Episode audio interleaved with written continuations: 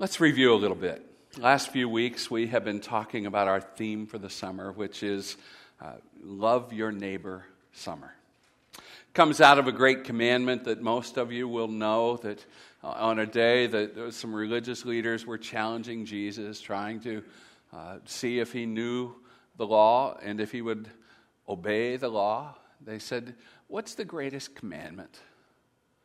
And Jesus responded quickly the, the passage that every good Jewish person knows Love the Lord your God with all your heart, with all your soul, with all your mind, some add, and all your strength. It comes from the Old Testament, the book of the law, the books of Moses. It was the answer they were looking for. But frankly, it was the answer they were surprised to get. But their surprise didn't end there. Because in answering the question, what is the greatest commandment? Jesus didn't stop there. He kept going. And he put a new little caveat at the end. And he said, Love your neighbor as yourself. Love your neighbor. So we've kind of adopted that with, with this thought in mind. What if Jesus would like it if these days we took that literally and literally began to love our neighborhood? What if we began in our own little places where we live? And, uh, you know, this group today, we live all around the community, some farther out, not really in our community. Good to have you here today. but what if we didn't live where we live by accident. It wasn't just because we found a place that we liked and that we could afford. What if we live where we live because the unseen hand of God was behind it, saying, I need your light to shine in this neighborhood. I need you to love your neighbors. I need you to care about them in such a way that in seeing your love for them, they see my love for them. What if we really loved our neighbors. So we're thinking about it this way. You know, neighboring today is a little different than it was when I was a kid. When, when I was young, you know, I knew all the neighbors. I knew them by name, they knew me. Uh, they felt free, the adults, when I was a child, felt free to discipline me just like my parents did. Well, maybe not just like, but discipline me, keep me in line. Today, we often don't even know our neighbors. So here's, here's our little pattern that we're, we're adopting for the summer. We want to stop being strangers, we want to become acquaintances, and we want to build relationships with our neighbors. And there's some little practices that go with that. If, if they're a stranger and we see them outside, we might say, Hi. But what if we made an intentional effort to get to know all of the names of all of our neighbors living immediately around us. And we've been using like a, a kind of a tic tac toe board idea with our house in the center square and be sure that we have the names of, of those eight neighbors that live around us. And your neighborhood might not be configured that way. It might look a little different than a tac-toe board, but the idea is get the names, move from being stranger to acquaintance, be able to stop saying hi and be able to say, Hi, John. Hi, Joe. Hi, Melody because we know their names. We're acquaintances. And so we've, we've been filling out our little neighborhood blocks. And if you don't have one yet, uh, I'll give you one before you leave if you want it. We've got them on paper, but we also have a refrigerator magnet that you can put on your refrigerator and write in their names and remember who they are. I, I confessed a couple of weeks ago that I don't know all eight of the names of my neighbors because I have three new neighbors across the street that I haven't met yet. And I'm going to get to know them. I'm going to meet them. And I've been hearing from a lot of you that you don't know all the names of your neighbors either. So let's move that first step from stranger to acquaintance. But then we want to not stop there. We want to move from acquaintance to a relationship. So a part of the acquaintance thing is we, have moved from hi to be able to say hi and fill in their first name. What if we had a neighborhood cookout?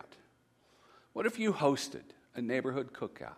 It's one of the practices we're suggesting for the summer. Now, if you're not able to do that, you know, we're not taking grades and checking on you. But we really hope that as many of us as possible, really all of us, would have a neighborhood cookout. Now, your cookout might not be a cookout. You, you might invite them to a restaurant, or you might say, hey, we're going to sit around the family table. Uh, and, and it, it, can be a potluck instead of you providing all the food. You can, you can divvy that up. You can share it. You can do whatever you want. But then get to know your neighbors. That's what we're asking. And then you move it another step. You know, you, you move from, from acquaintance to relationship. So you've gone from hi to hi, John. And, and yet, let's move it even another step. To be able to say, hi, John, how's that problem at work coming along? Or whatever the issue is in their life, because you know something about them. You've learned a little bit about their story and you take it that next step. And, and the suggestion here is, and, and, I haven't given you this one before, so this was, this was not really review, but it is still a part of the review of what we've been talking about. That as you have that cookout, or as you meet people on the street and say, hey, I'm embarrassed to say this, we've lived next to each other for seven years, but I still don't know your first name. to, to be able to build such a relationship that instead of you know a bunch of people over, why don't you just invite one neighbor over and and have a meal together where you can really get to know each other well. And, and what you're doing there is you run into your neighbors as you have that cookout or as you're walking your daily walk up the street. You're looking for what uh, Jesus called persons of peace. Persons of peace. There's a story in Luke 9 and Luke 10, the Gospel of Luke, chapter 9, Gospel of Luke, chapter 10, where Jesus began sending out his disciples. And in that, there was a day came that he sent out 72 of his disciples. He sent them out in teams. So it was 36 teams, 72 people. He sent them out, and he gave them some really clear instruction of what he wanted them to do when they went out. He said, go, you're going to go ahead of me to every town and place that I'm about to go. And this is where he spoke a, a scripture that a lot of Christians know really well. It says, The harvest is plentiful, but the workers are few. Ask the Lord of the harvest, therefore, to send out workers into his harvest field. Well, it's interesting. He says, You ask the Lord of the harvest to send them out, but then he says, Go, I'm sending you you go out like lambs among wolves. That's the scary part.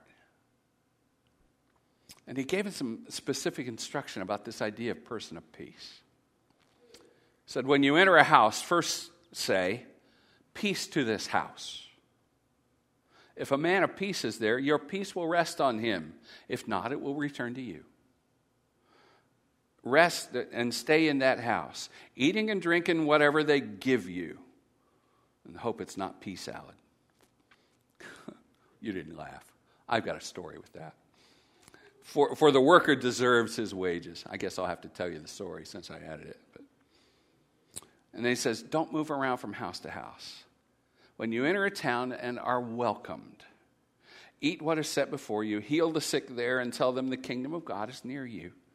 But when you enter a town and are not welcomed, go into its streets and say, Eat the dust of your town that sticks to your feet, wipe, uh, even the dust of, of your town that sticks to your feet, wipe off if they don't welcome you.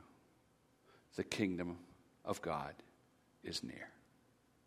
So Jesus is sending out these ministry teams 36 teams, two people each, saying, Look for people who receive your peace and greet you with peace.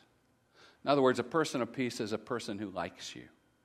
They just like you. And it's a person who listens to you. They don't run away when you said, Oh, I'm a Christian. they don't think you're weird. They're ready to hear about that. And often a person of peace will serve you in some way. When you run into those people among your neighbors, Spend some time with them. Invite them over for dinner. It's good to have Marco here today. Let them be a part of your life. Build relationship. You see, Jesus is still sending out ministry teams. He's still speaking to us and sending us out and saying, Love your neighbors. Love them as yourself. I mentioned something earlier, but I want to ask you again. Has it occurred to you that maybe where you live isn't an accident? Maybe even unknown to you, maybe not even a prayer in your mind, not even a thought in your mind. There is the reality that Jesus put you in the neighborhood you're in because he wants you to be his light in that place. And it's time for you to shine. It's time for you to love your neighbors in whatever way you can, in whatever way that looks like. And that you just be the living representative of Jesus in that place so that others can experience the love of God. I think that's a fun assignment. Most of you know I was out of town this week, and uh, I, I, met a man that I've been quoting for years. He's mid 30s, maybe 40s. His name's Ben. He pastors a church in the Fort Wayne area. And I have this quote in my file that I took from his blog a long time ago. He's a friend of a mutual friend. He's not a part of our network of churches, but uh, I, I just like him, even though I had never met him until this week. He says, you know, as you think about this idea of loving your neighbors, of being one who's looking out for persons of peace, he said, there's a difference between being sent out with the authority of Jesus and just hanging out. We're not talking about just hanging out with our neighbors. We're talking about being sent with the authority of Jesus so that we can be his representative in that place, so that we can light up our neighborhoods with the love and grace of God. Last week I gave you a little acrostic of light. It's on the back of your folder. Learn their names, invite them over, give them something good. Not necessarily a meal, it might just be a little gift, something that you do. It might be mow their yard when they're on vacation. You know, give them something good, hear their stories, and tell your story when it's appropriate to be a light in your neighborhood. Now, I want to add a piece today to this strategy of loving your neighbor. It's from Luke chapter 7, verses 36 through 50. If you want to follow along in your Bible, I'm reading from the New International Version. The Pew Bible in front of you is a different translation, but you can follow along in it. Luke 7, 36 through 50 when one of the Pharisees invited Jesus to have dinner with him, he went over to the Pharisee's house and reclined at the table. A woman in that town who lived a sinful life learned that Jesus was eating at the Pharisee's house. So she came there with an alabaster jar of perfume. As she stood behind him at his feet, weeping, she began to wet his feet with her tears, falling off, wetting his feet. Then she wiped them, his feet, with her hair, kissed them, and poured perfume on them. When the Pharisees had invited him, who had invited him, saw this, they said to them, him, to him, he said to himself, if this man were a prophet, he would know who is touching him and what kind of a woman she is. That she is a sinner. Jesus answered him, Simon, I have something to tell you. Tell me, teacher, he said. Two people owed money to a certain moneylender. One owed him 500 denarii and the other 50. Neither of them had the money to pay him back. So he forgave the debts of both. Now, which of them will love him more? Simon replied, I suppose the one who had the bigger debt forgiven would love him more. You have judged correctly, Jesus said. Then he turned toward the woman and said to Simon, Do you see this woman? I came into your house. You did not give me any water for my feet, but she wet my feet with her tears and wiped them with her hair. You did not give me a kiss, but this woman, from the time I entered, has not stopped kissing my feet. You did not put any oil on my head, but she has poured perfume on my feet. Therefore, I tell you, her many sins have been forgiven, as her great love has shown. But whoever has been forgiven little loves little. Then Jesus said to her, Your sins are forgiven. The other guests began to say among themselves, Who is this who even forgives sin? Jesus said to the woman, your faith has saved you. Go in peace. Hmm. I love this story, this event, this moment in Jesus' life. It speaks so clearly to us for a whole lot of reasons. But I especially want to call your attention to the little line when Jesus turned to Simon and he said, Do you see this woman? Do you see her?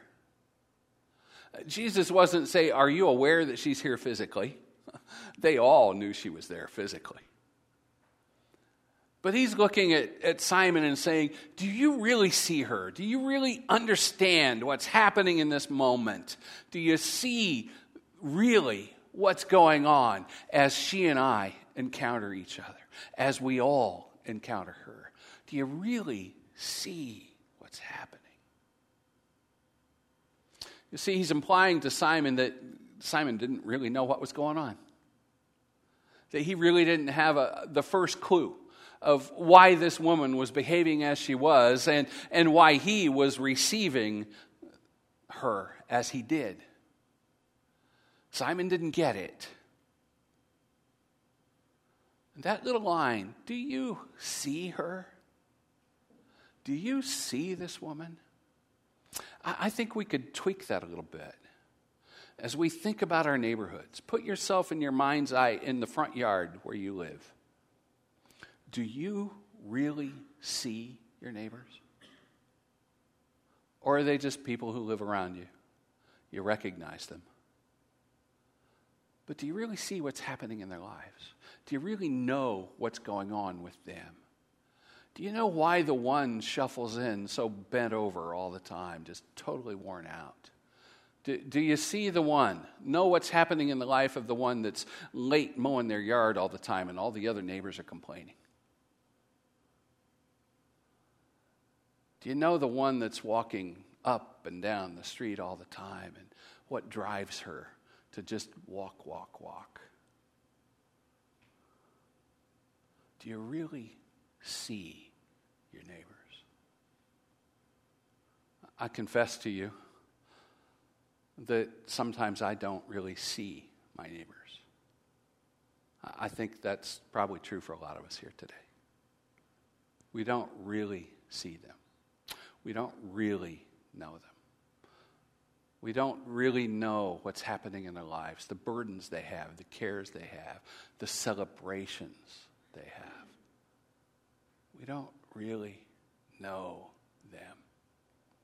Yesterday, as I made my way on my final leg home from uh, the church convention I attended in Wichita, I swung through Montgomery County, Ohio, actually through Brookville, Ohio. It wasn't really out of the way to come home and do that, just delayed me by two hours. We had a family reunion.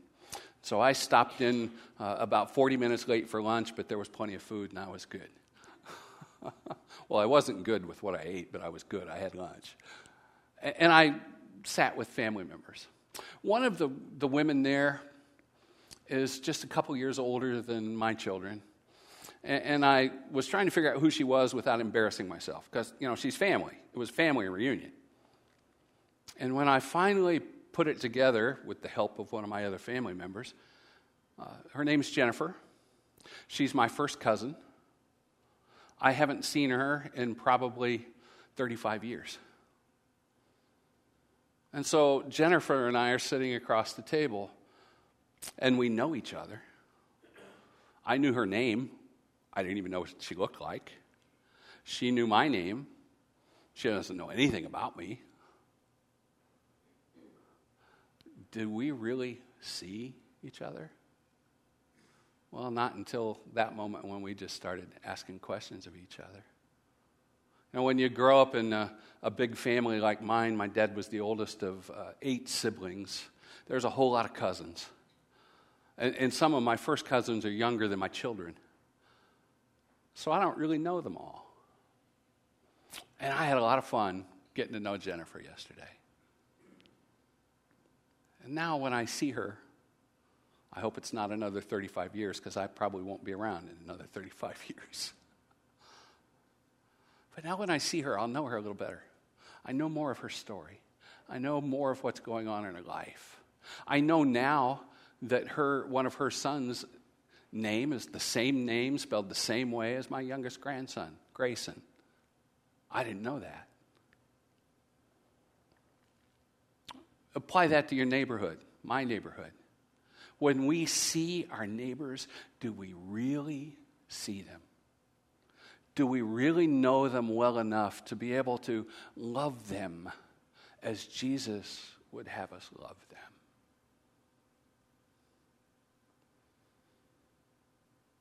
My cousin lives in Louisiana. I live in Michigan. Our fathers grew up in Ohio and Kentucky, frankly. But my neighbor's right there. I, I can see them every day. I can know them. I can spend time with them. I don't have to get on FaceTime. I don't have to send an email. I don't have to pick up the phone. I don't have to text them. I can knock on the door. They can knock on mine. Why is it we don't really see people? Well, I think there's a lot of reasons, but one of them is we're just too busy. We're just so busy with life that we don't carve out time to build relationships. Earlier this year, I preached sermon series, Crazy Busy, so I'm not going to revisit that. It's on the website. You can listen to it. My, I found out my cousin does, not Jennifer, another cousin says, When did you start putting your sermons on your website? And I said, Well, a long time ago. He said, Well, I like listening to them. It's the only church he has. It's listening to me preach. But why don't we get to know each other? Why don't we really see our neighbors? We're too busy.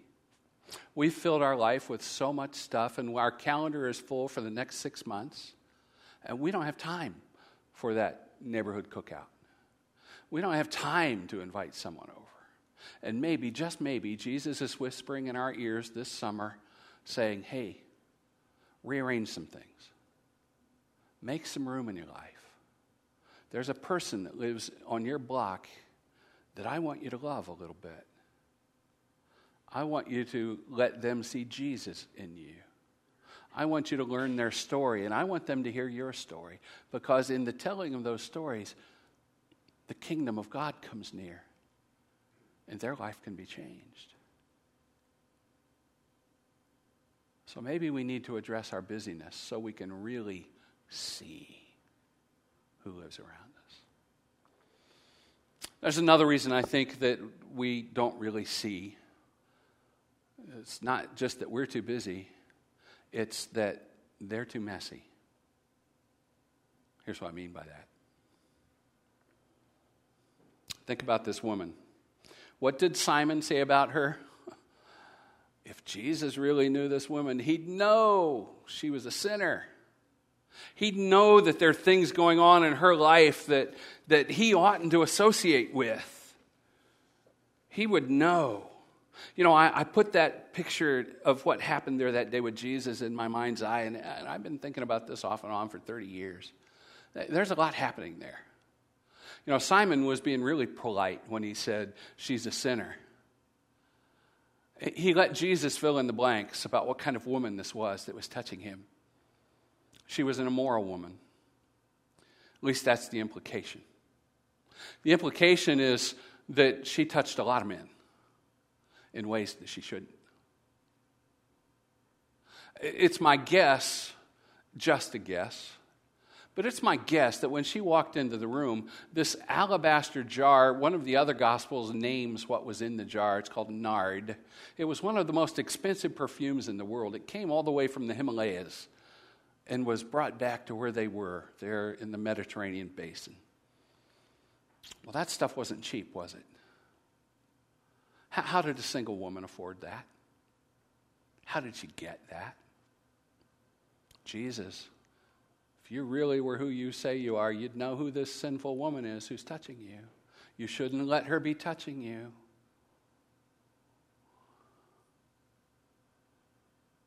I imagine that it's quite possible that, that when she walked into the room that there were a few men who knew she was there without ever seeing her because they knew her perfume. They knew what kind of a woman she was. You know, I think sometimes we don't get involved with loving people that Jesus wants us to love because they're too messy. They, whoever they are, they're too messy.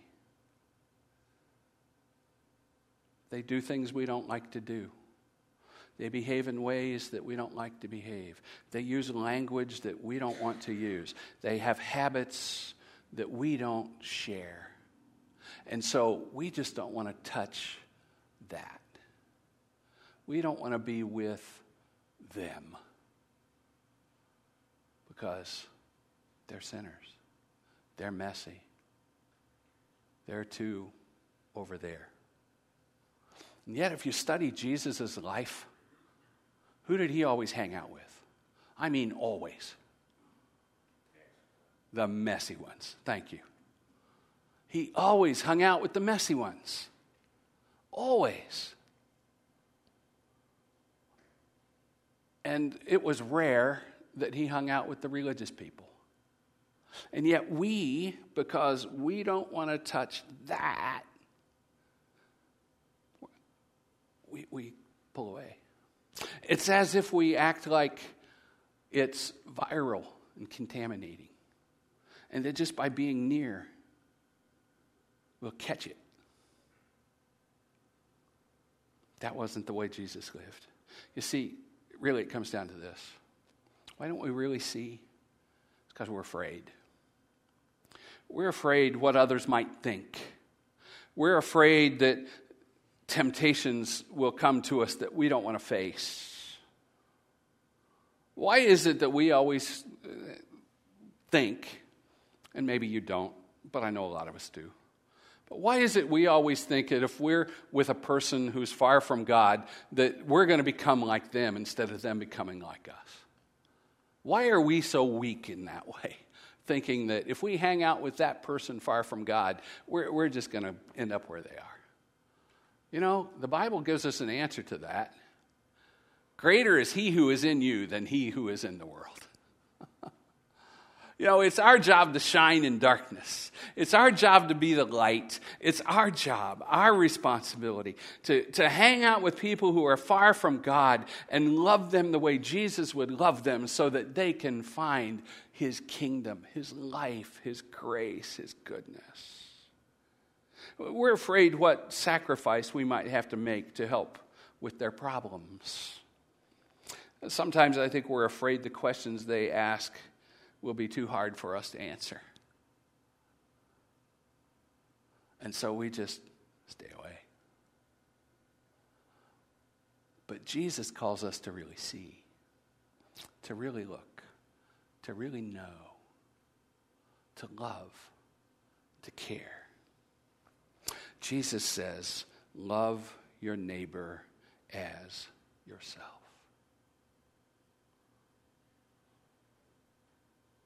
Maybe the place to begin doing that is to whisper a simple prayer.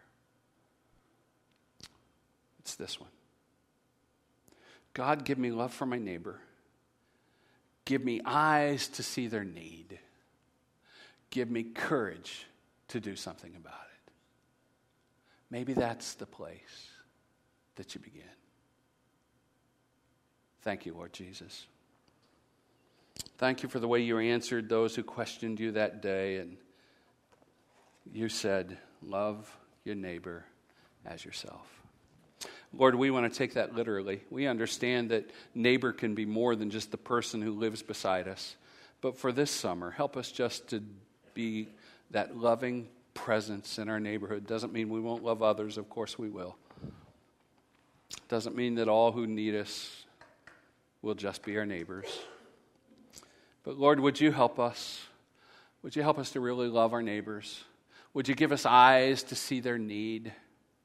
Would you give us the wisdom to adjust our life, to create relationships, to move past being strangers, past being acquaintances, and really find the persons of peace that you have called us to love so that we can hear their story and that we can share ours? Thank you, Jesus. In your name we pray. Amen.